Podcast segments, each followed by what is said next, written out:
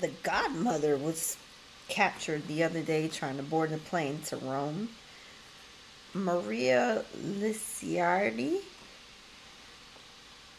who is the head of the Licciardi clan of the Camorra crime syndicate in Naples.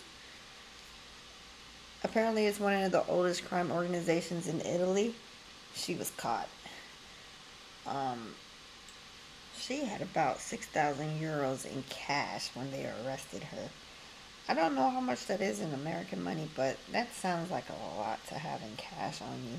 It seems like their business was trying to expand to Spain. She gave the excuse that she was going to see her daughter in Malaga, but you know how that goes. She's been on the run from in June 2019 it's now 2021. She finally was caught. She's considered a fugitive. Uh, I mean, it's just the amount of charges that they're going to bring down on her. She's not going to get out of there. Unless if she can get every witness to be executed, she won't be getting out of there. They they want to get her for mafia association, extortion, and receiving money from illicit sources. She probably got a laundromat too. She apparently became the leader back in the 90s after her brother died in prison and a nephew had been and a nephew that was supposed to be in line next was murdered. So she was next in line. And it seems like it's been going strong for how many years? Over 20 years. Um,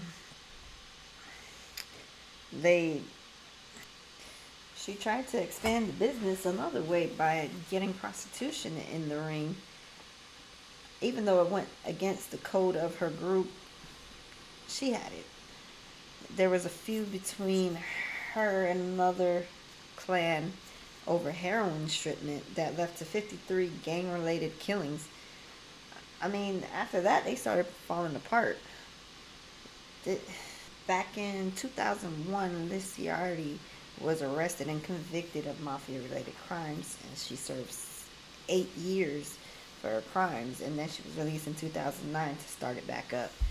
Like they they have not slowed down. I'm pretty sure while she was in prison, she was still calling shots. So she still has she still has a high position. She's also known as Auntie Maria, which sounds dangerous. Let me know your thoughts and comments below.